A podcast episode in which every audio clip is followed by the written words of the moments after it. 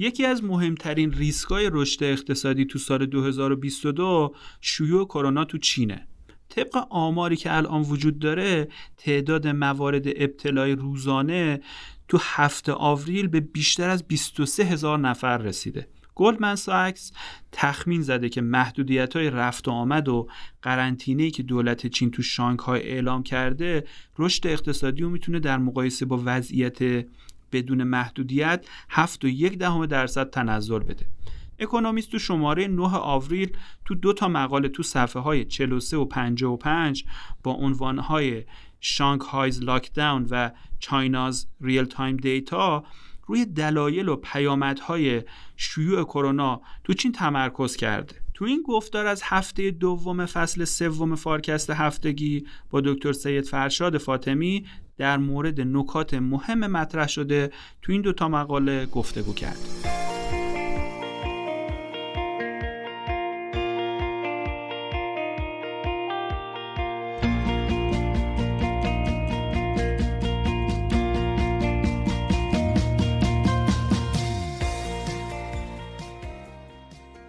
سلام دکتر فاطمی خوشحالم که تو این گفتگو در خدمت شما هستیم. سلام منم خوشحالم خدمت همراهان فارکست هستم. موارد ابتلای کرونا تو شانگهای چین که یکی از شهرهای بزرگ چین و جمعیتش هم حتی بیشتر از 26 میلیون نفر تخمین زده میشه مدام داره زیاد میشه. علتش چیه؟ یه سویه جدید و کرونا دوباره جهش کرده یا قضیه چیز دیگه ایه مقاله ها اشاره می‌کنن که شیوع همون سویه اومیکرونه. یعنی سویه اومیکرون که الان همه دنیا گرفتارش هستن توی چین و شهرهای مختلف و شانگهای هم پیش اومده. دلیل اینکه این بار چین عملا نتونسته اون استراتژی به قول خودشون زیرو کووید یا کرونا صفر را ادامه بدن به نظر میاد در این مقاله ها به دو دلیل عمده برمیگرد.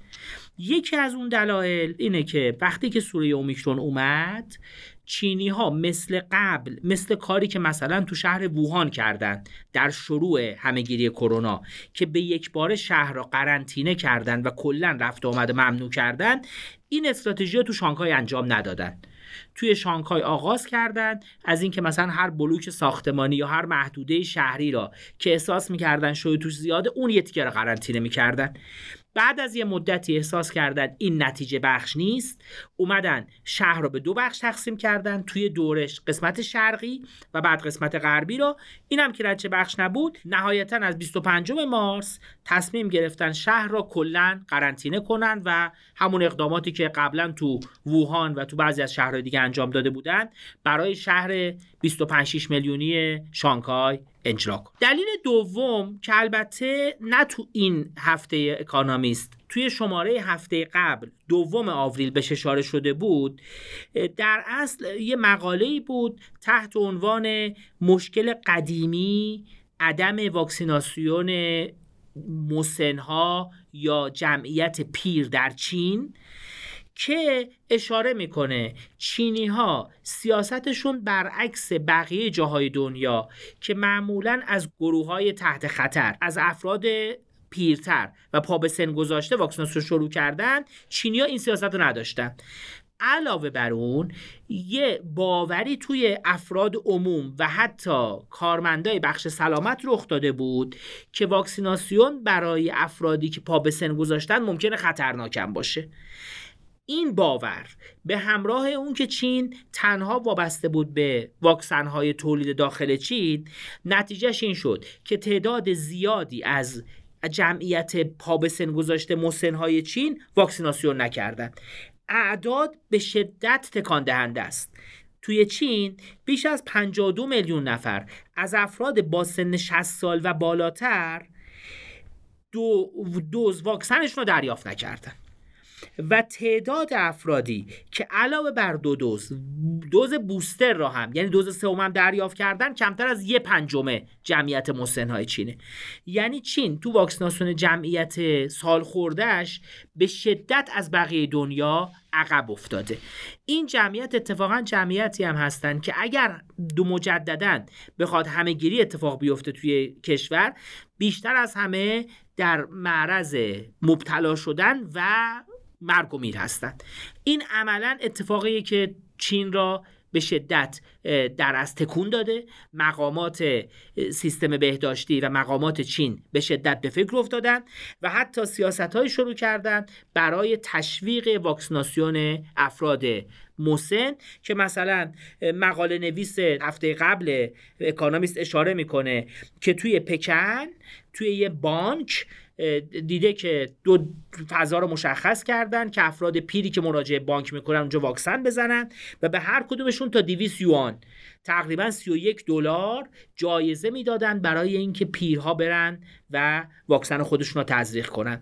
یعنی پس عملا اگه بخوایم جنبندی کنیم دو دلیل. یکی اقدامات سبکتر در قرنطینه کردن و عدم واکسیناسیون همگانی به خصوص در جمعیت پا به سن گذاشته و پیر عملا چینی ها رو نگران کرده که این بار همهگیری سختی توی شانگهای و بعضی از شهرهای بزرگ را شاهد باشه. دلایل جالبی بود به نظرم. می‌تونه درس آموزم باشه برای بقیه کشورها حتی برای کشور ما. اما بریم سراغ اون پیامداش. خیلی از منابع مختلف این قضیه شیوع کرونا تو چین و یکی از ریسکای مهم برای رشد اقتصاد دنیا تو سال 2022 معرفی کردن.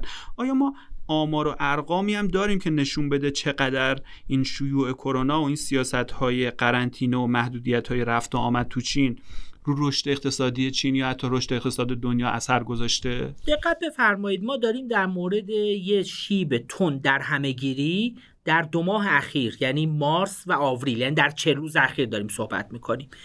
آخرین آمار رسمی در دسترس مربوط به ژانویه و فوریه. مقاله مطایبه جذابی می‌کنه. میگه نگاه کردن به اون آمار ژانویه و فوریه مثل نگاه کردن توی آینه اتومبیل میمونه. به خصوص شما توی پیچ خیلی تندم قرار گرفته باشی. یعنی اون تصویری که تو آینه می‌بینی اصلا هیچ ربطی به چیزی که جلو داره اتفاق میفته نداره. توی اطلاعاتی که توی ژانویه و فوریه منتشر شده اطلاعات رسمی که حالا مقاله مقداری هم در مورد صحت آمار رسمی تشکیک می‌کنه و میگه خب معمولا آمار رسمی سعی می‌کنن یه مقداری وضعیت بهتر از اون چیزی که هست نشون بدن. منتها به هر حال آمار تصویر خیلی خیلی خوبی نشون میده در ژانویه و فوریه. ولی کن آمارهایی که این بار نه بر اساس آمار رسمی بلکه بر مبنای شاخصهای پیشرو الیندیکیتورز بر مبنای اینا ما در میاریم وضعیت نگران کننده یا نشون میده. به عنوان مثال در هفته منتهی به سوم آوریل شاخصی که میزان رفت و آمد را در شبکه بین شهری چین نشون میده 48 درصد افت نشون میده. شاخص مشابهی که بر مبنای رفت و آمد توی متروهای شهرهای چین در میاد اون شاخص 34 درصد کاهش رفت و آمده نشون میده. همونجوری که در اصل می‌دونیم این شاخص ها شاخص های خوبی هست برای پیش بینی میزان فعالیت های اقتصادی و تأثیری که روی نرخ رشد جی دی پی ماهانه توی ماهای مختلف در ماهای پیش رو می‌تونیم نشون بدیم. شاخص های دیگه هم هست که به همین ترتیبه. مثلا میزان تحویل های کالاها.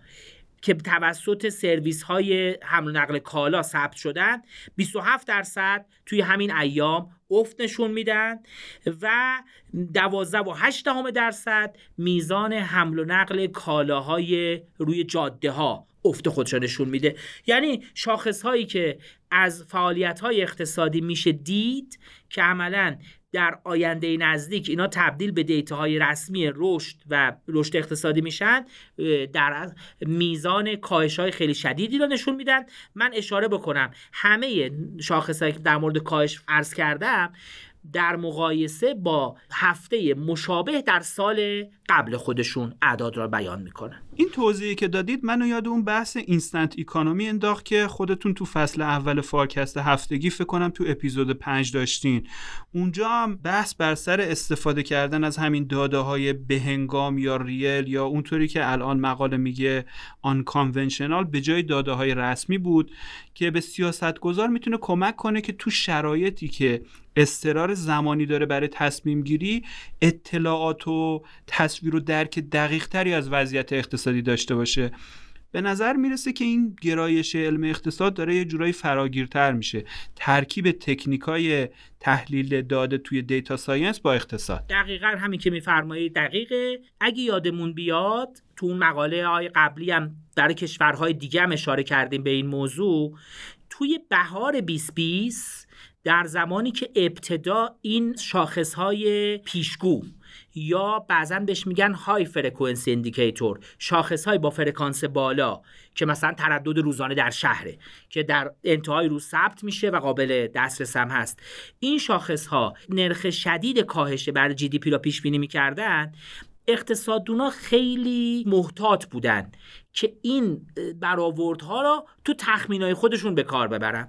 مونتا شواهد نشون داد که توی سال 2020 همون بهار 2020 که اولین سال همهگیری کرونا بود تقریبا 6 و 8 درصد جی دی پی چین کاهش پیدا کرد. منطبق با همون پیش هایی که از اون شاخص ها در می اومد الان به نظر میاد اقتصاددونا شهامت بیشتری دارن حداقل استدلال قوی تری دارن که از این شاخص ها میشه برای پیش بینی دقیق تر پیامدهای فعالیت های اقتصادی استفاده کرد. اما به هر ترتیب این دادای فرکانس بالا یا این real time data ها شاخص های جامعی نیستن ممکنه گمراه کننده هم باشن. آیا مقاله به این نگرانی هم اشاره کرده؟ بله به خوبی بهش اشاره می‌کنه.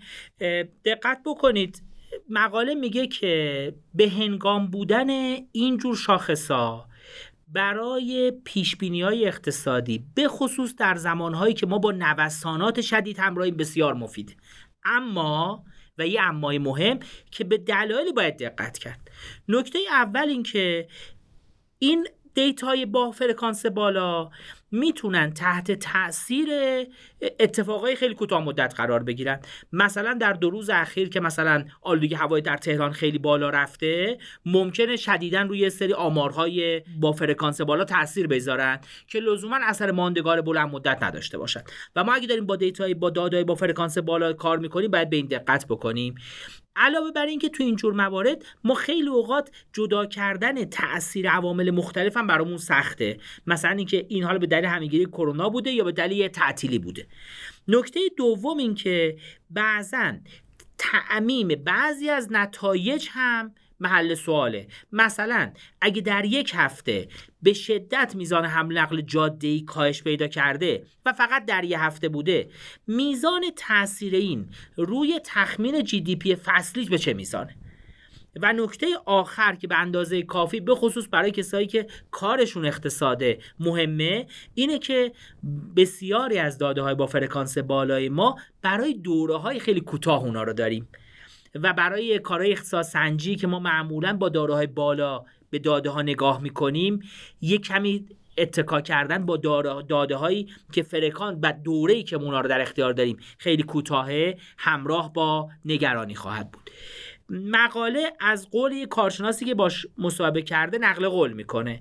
میگه به همین دلیل ما نباید به این شاخص ها به تنهایی نگاه بکنیم. خودش میگه ما باید نگاه بکنیم به a bunch of numbers. یعنی ما باید نگاه کنیم به یه مجموعه از اعداد. و مثلا میگه اگر ده تا شاخص داریم که از این ده تا شاخص هشت تاشون بدتر شدن وضعیت رو نشون میدن ما در اون حالت جمع بندی بکنیم یا تخمین بزنیم که وضعیت داره بدتر میشه. نکته جالب دیگه که در مقاله اشاره می‌کنه اینه که در زمانی که آمارهای رسمی با همدیگه در تناقض قرار می‌گیرن آمارهای به این ترتیب آمارهای real-time ما یا شاخص های real-time ما به ما کمک می‌کنن که به کدوم سمت ما متمایل بشیم تو جمع‌بندیامون. به عنوان مثال میگه در زمانی که در ژانویه و فوریه ادعا میشه که سرمایه گذاری توی capital توی در اصل سرمایه گذاری های ثابت توی چین تقریبا دوازده و دو دهم درصد. در مقادیر اسمی نسبت به مدت مشابه سال قبلشون افزایش پیدا کردن همزمان تولید فولاد و سیمان با ارقام دو رقمی کاهش تولید را به خودشون نشون میدن. یعنی ما یه آمار دو تا آمار رسمی داریم که در دو جهت مختلف دارن خودشون میدن. چون می‌دونیم سرمایه گذاری های ثابت خیلی وابسته به تولید مواد حالا ساختمانی مثل سیمان و فولاد هستن. و میگه تو اینجور مواردی جمع کردن اینا با آمارهای real-time مثل میزان خرید و فروش خونه میزانی که قیمت ها داره پایین و بالا میره قیمت های asset هایی مثل مسکن داره پایین و بالا میره ممکنه ما رو تو جمع‌بندی کمک بکنه به نتیجه برسیم. به نظر می‌رسه استفاده کردن از داده های real-time که امروزه به دلیل هم گسترش IT هم افزایش ثبت اطلاعات خیلی بیشتر شده و دسترسی و پردازش اونام ساده شده حتما یه مسیر آتی خواهد بود برای پیش بینی های اقتصادی. امیدوارم شیوع کرونا توی چین باعث جهش جدید ویروس مقاوم در برابر این واکسن های موجود تو دنیا نشه و تا اون موقع به نظرم بهتر از تجربه چین درس بگیریم و این سیاست های سختگیرانه رو به سرعت کنار نگذاریم و تحصیل محدودیت ها تدریجی باشه. ممنونم آقای دکتر عزیز. متشکرم.